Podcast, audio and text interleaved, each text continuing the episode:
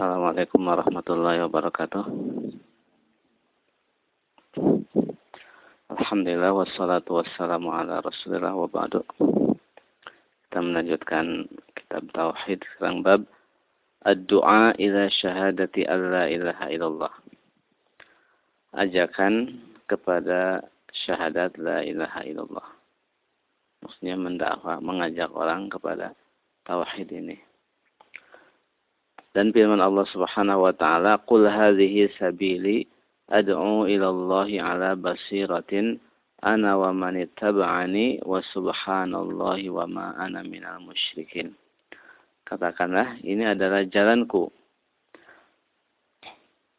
Aku dan orang-orang yang mengikutiku mengajak kepada Allah di atas basirah. Dan maha suci Allah dan aku bukan tergolong orang-orang yang musyrik. Di sini disebutkan uh, ad'u ini adalah jalanku. Aku dan orang-orang yang mengikuti ini kan hitab kepada Rasul e, mengajak manusia kepada Allah, ilallah. Jadi dakwah itu harus ilallah, bukan kepada jamaah, bukan kepada sosok gitu kan. Tapi ilallah. Kan kalau e, kalau dakwahnya bukan ilallah, kadang kepada jamaah, jadi fokusnya apa? Berbanyak jamaah, bukan memahamkan orang kepada hakikat tauhid. Terus di atas dasar basirah, di atas basirah e, pemahaman yang jelas, keselarasan antara ilmu dengan amal. Dan aku e, bukan tergolong orang-orang musyrik. Maksudnya ketika di, di, diakhiri dengan wa ma'ana musyrikin dan aku uh, tidak termasuk orang-orang musyrik. Bahwa dakwah itu harus murni bersama ahlu tauhid. Tidak boleh berdakwah dengan ahlu syirki. Makanya kalau orang itu kan e, berdakwah tapi bersama program togut atau bersama togut itu bukan apa bukan termasuk jalan jalan rasul. Kan orang kan sekarang bersama orang musyrik dengan togut atau ansornya bekerja sama dalam dakwah dakwah Allah itu kan. Itu menunjukkan apa? apa bertentangan dengan ayat ini kan di ujungnya apa kaitan dengan dakwah wa tidak aku bukan termasuk orang-orang musyrik jadi harus apa tidak bersama orang musyrik makanya kalau ada orang kan yang penting kan yang yang di apa yang di dakwakan kan baik gitu kan kan mengajak sholat atau juga Nah, itu tapi tidak sesuai dengan tuntunan ajaran Nabi. Karena kalau seandainya uh, kita tahu pekerjaan Tauhid adalah kekafiran, kemusyrikan, terus kita bersama-sama Tauhid itu dalam program, umpamanya program Pak, uh, ya program untuk mengajak kepada syariat tertentu. Ketika kita bersama dengan Tauhid itu, berarti kita membiarkan kemungkaran dia dan kita memberikan talbis kepada manusia Wah seandainya uh, itu kafir, pekerjaannya itu adalah kekafiran, tentu ustadz tersebut tidak mau kerjasama dengannya dan tentu mengingkarinya. Tapi tatkala mau bekerja sama dengannya, tidak mengingkarinya malah bersama-sama mengajak orang untuk sholat umpamanya. Berarti pekerjaan Taugut tidak melanggar tauhid. Kan talbis kan. Jadi dengan diamnya adalah merupakan talbis. Tidak tidak usah dengan ucapan tapi dengan bergandeng tangan dengan togut dalam rangka dakwah Allah itu merupakan bentuk apa? Talbis kepada manusia. Walaupun tidak ada ucapan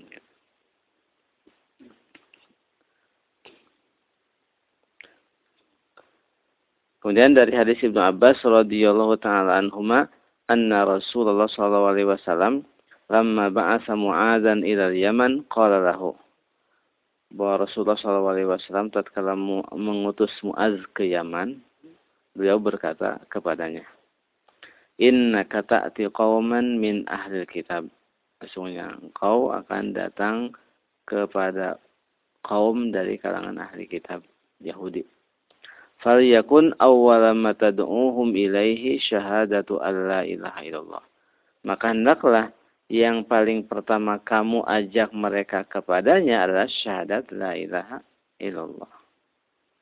Wa riwayatin dalam satu riwayat ila an yuwahhidullah. Ajaklah mereka untuk mentauhidkan Allah. Fa in hum ata'uka fi dzalika. Kemudian, ini kan fa tartib dan ta'qib itu kan. Kemudian langsung itu kan. Berarti tidak ada tenggangnya. Beda kalau suma ada tenggangnya.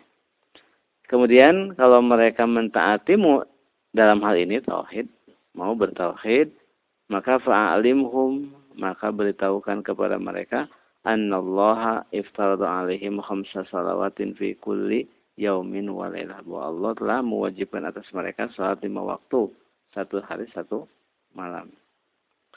Fa inhum ata'u kalizalika. Kemudian bila mereka mentaatimu untuk hal itu, untuk salat, fa'alimhum annallaha iftarada alaihim sadaqatan tu'khadhu min agniyaihim faturadu ala fuqaraihim.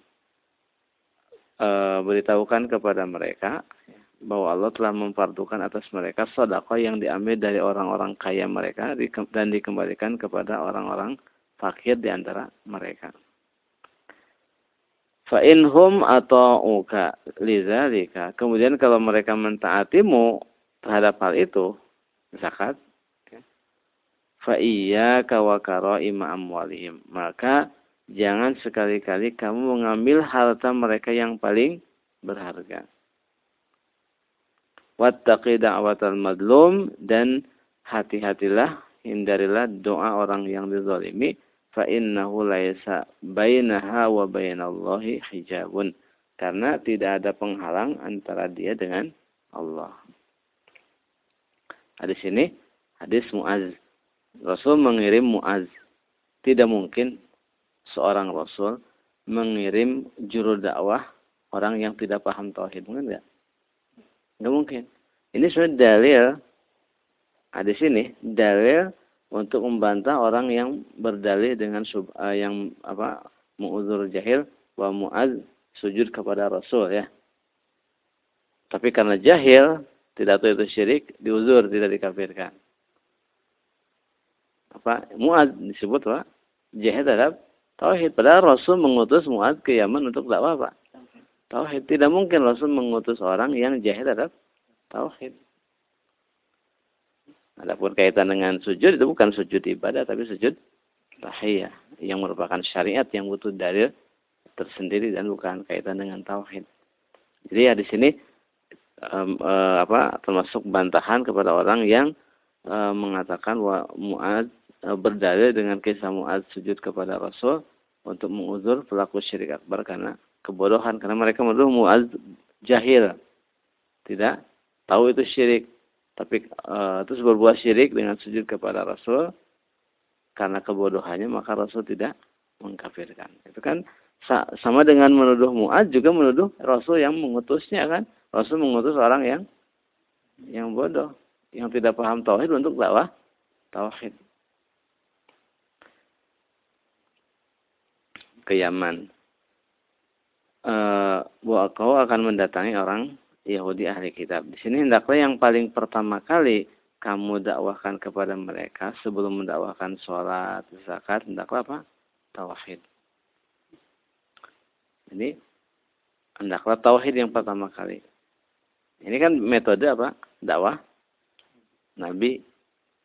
Jadi tauhid dulu dalam kan di sini kemudian kalau mereka mentaatimu dalam tauhid, ya dalam satu riwayat fa'in arafullaha kemudian kalau mereka sudah mengenal Allah dalam satu riwayat fa'idha arafu zalika bila mereka telah mengenal hal itu dia disebut mengenal hal itu atau mengenal Allah.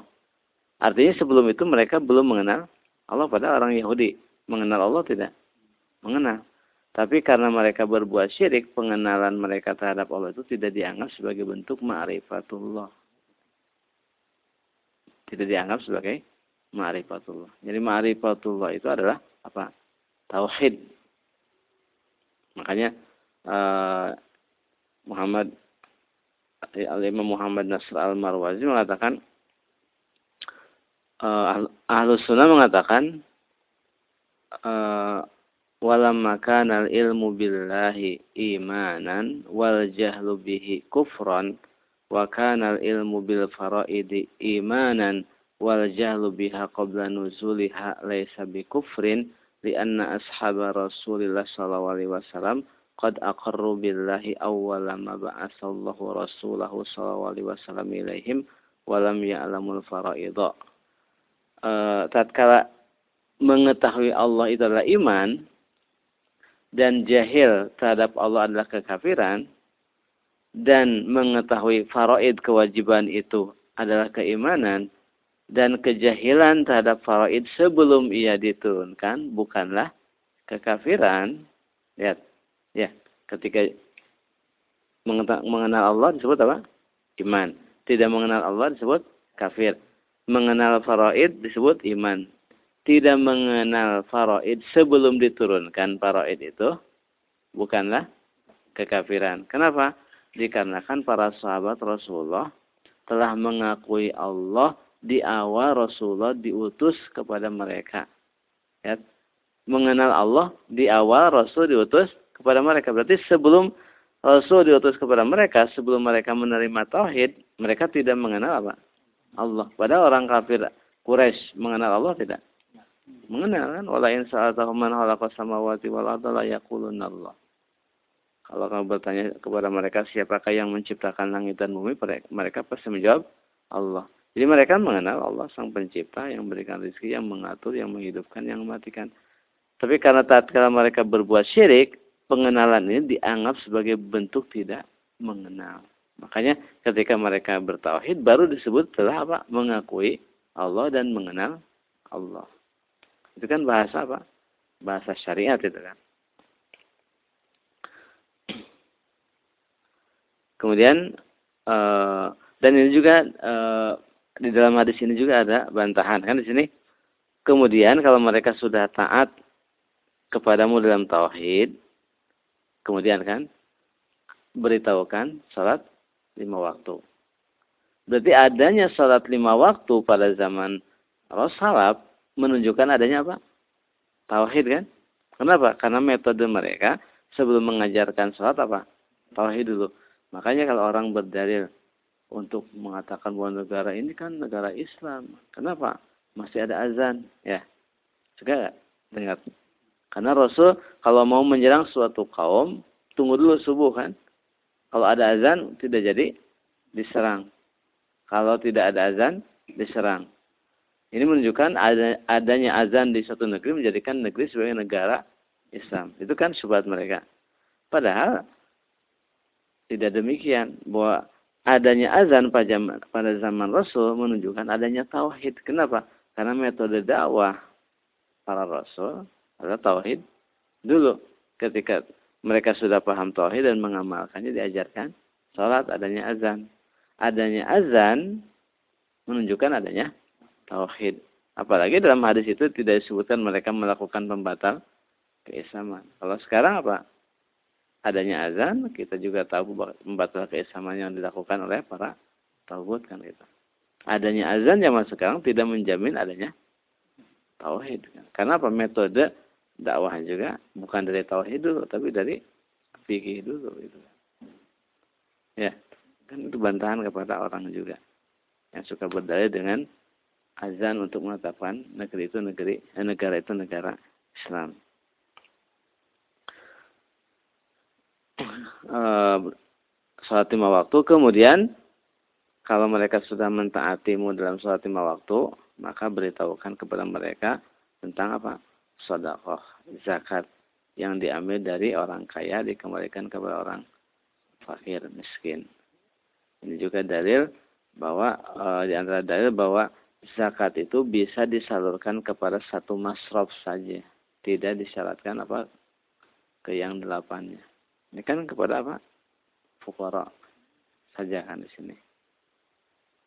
Terus juga dari kalimat faturaddu kemudian dikembalikan yang namanya dikembalikan artinya kan sebelumnya bukan milik dia.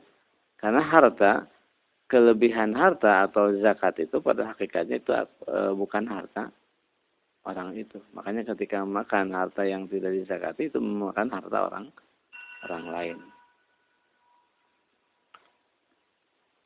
Kemudian bila mereka telah mentaatimu dalam masalah zakat ini, maka jangan sekali-kali ketika me, apa, meng, me, mengambil zakat, ya, diambil harta-harta yang paling istimewanya. Tapi diambil yang pertengahan, sedang.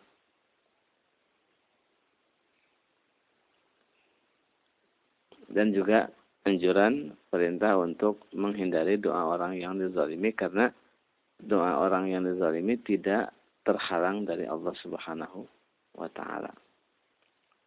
Jadi hadis ini tentang apa? Bahwa dakwah itu mulai dari tauhid. Jadi kalau ada orang mengatakan bahwa kalau kita mengajarkan tauhid dulu nanti orang pada bubaran.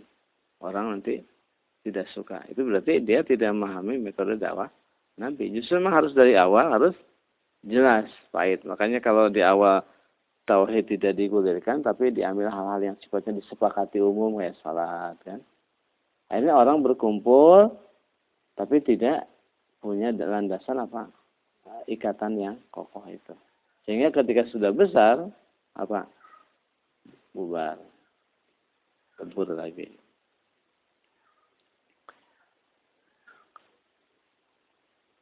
Kan kadang orang kan itu oh gitu pesan jangan sampai jangan sampaikan tauhid dulu kan.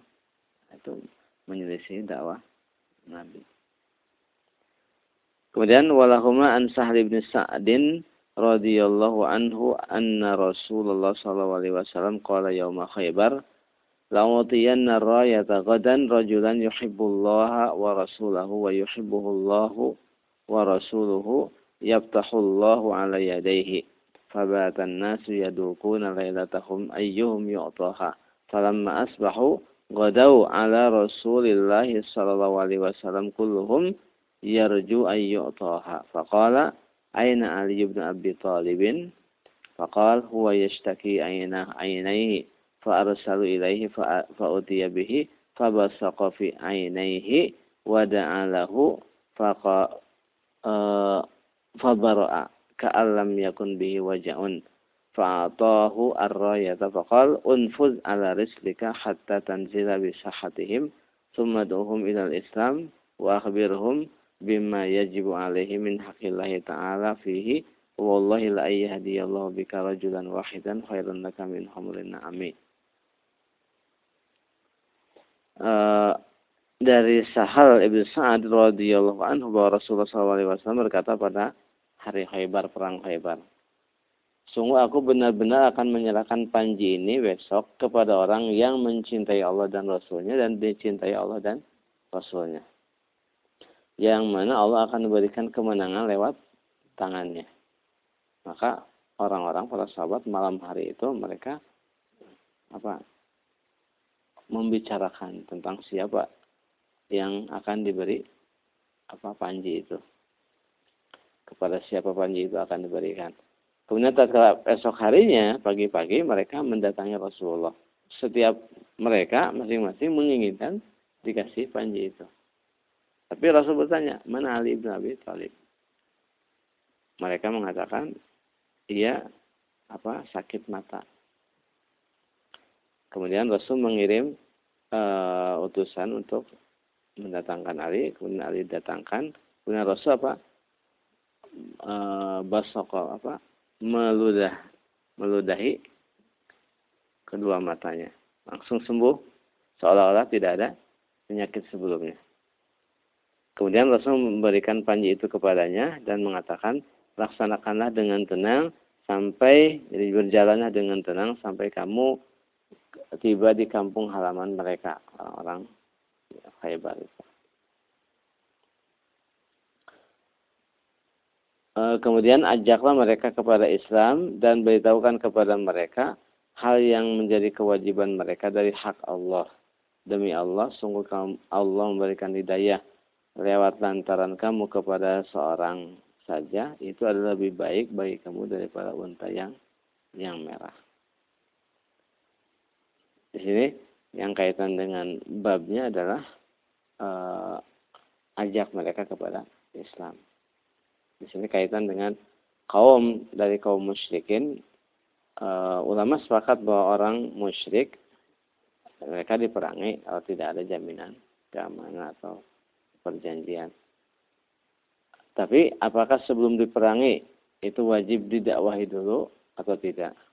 Kalau yang belum pernah didakwahi atau belum pernah mendengar tentang Islam, maka mereka sebelum diperangi itu diajak dulu. Diajak dulu kepada Islam. Kalau apa? Kalau mereka menerima, ya syukur. Kalau tidak, maka diperangi. Itu kaitan dengan yang belum pernah mendengar dakwah Islam atau yang belum didakwahi. Tapi kalau uh, zaman sekarang uh, hatta walaupun musuh yang sifatnya kafir asli di luar negeri-negeri yang dimiliki kaum muslimin mereka sudah mendengar tentang Islam. Makanya uh, orang walaupun belum di, di apa dikasih hujah khusus tapi men, sudah mendengar tentang Islam ini, tentang dakwah ini, tentang kenabian Muhammad SAW, maka ketika diperangi tidak harus didakwahi dulu langsung diperangi bisa makanya Rasulullah uh, dalam hadis Bukhari Muslim uh, Ibnu Umar mengatakan agara Rasulullah SAW ala Bani Mustalik wahum gorun Rasulullah menyerang tiba-tiba Bani Mustalik di saat mereka lengah. Artinya lengah mereka tidak didakwahi dulu kan? Kenapa nggak didakwahi itu karena sebelumnya dakwah sudah sampai kepada mereka.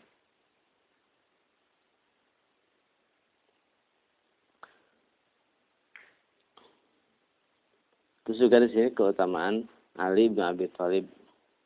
Nah tadi sebutkan oh, mencintai Allah dan Rasulnya dan mencintai Allah dan Rasulnya. Dan juga keutamaan para sahabat bahwa mereka itu orang-orang yang selalu mengharapkan kebaikan. Terus juga mukjizat Rasulullah yang apa meludahi kedua matahari langsung sembuh.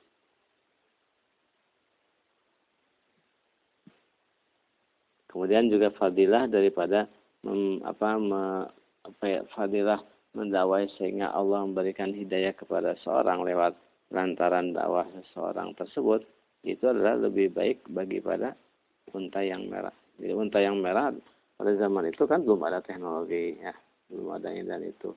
Jadi unta yang merah itu adalah harta paling mahal di zaman itu. Harta paling mahal coba zaman itu ada apa? Ya, mesin belum ada, mobil belum ada. Jadi unta yang merah adalah harta yang paling mahal bagi mereka di zaman itu. Kalau zaman sekarang berarti yang paling mahal apa? Jadi Allah memberikan hidayah lewat lantaran kita itu lebih utama daripada memiliki barang tersebut.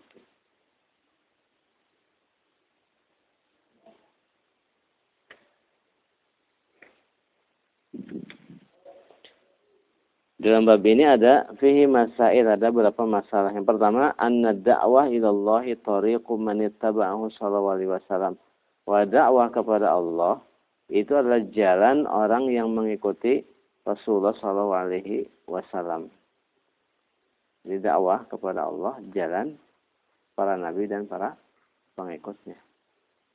Sehingga uh, orang yang tidak memulai dakwah dengan dakwah tauhid berarti tidak mengikuti dakwah para nabi dan rasul.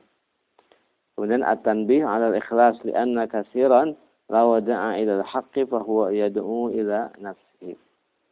Mengingatkan perihal keikhlasan karena banyak orang seandainya ia dakwah mengajak orang kepada al-haq pada faktanya dia mengajak orang kepada dirinya sehingga melarang belajar kepada orang lain sifatnya bukan tujuannya tadi mendakwakan tauhid tapi mengajak orang untuk kepada jamaahnya kepada kelompoknya.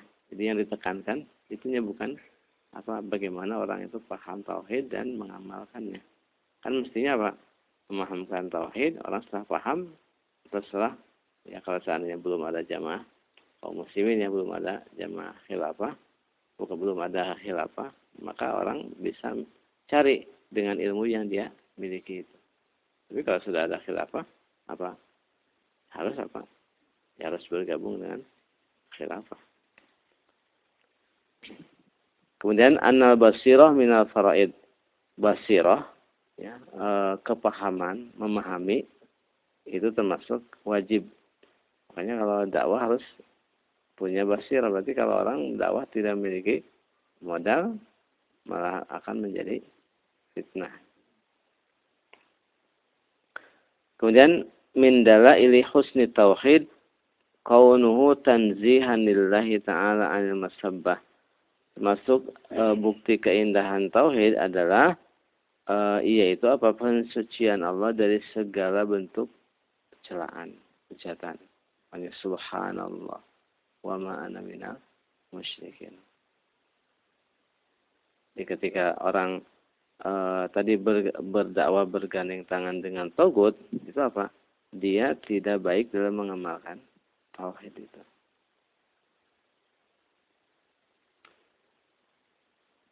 Kemudian anna min qubhi syirki kaunuhu kaunuhu masabbatan lillah. Di antara keburukan syirik itu adalah statusnya atau realitanya itu merupakan celaan kepada Allah, menuduh Allah punya anak. Ketika menjadikan perantara berarti menuduh Allah tidak mengetahui hajat makhluknya sehingga butuh apa perantara yang melaporkannya. Itu kan bentuk hinaan kepada Allah. Kemudian selanjutnya wahya min ahammiha ibadul muslim anil musyrikin li'alla yasira minhum walau lam yusyrik. Lihat. Menjauhkan orang muslim dari orang-orang musyrik supaya tidak menjadi bagian mereka walaupun dia tidak berbuat syirik. Menjauhkan orang muslim dari orang musyrik supaya tidak menjadi bagian dari mereka walaupun tidak berbuat syirik. Tadi kan dakwah tidak boleh bergandeng tangan dengan mereka. Seminar tidak boleh apa? Barang dengan mereka. Karena tadi wama ana minal musyrikin terus jauh itu kan. Walaupun tidak berbuat syirik tapi akan e, itu merupakan dosa dan akan berimbas kepada nanti kaitan dengan pemahaman talbis dan seterusnya. Kita cukupkan. Wassalamualaikum warahmatullahi wabarakatuh.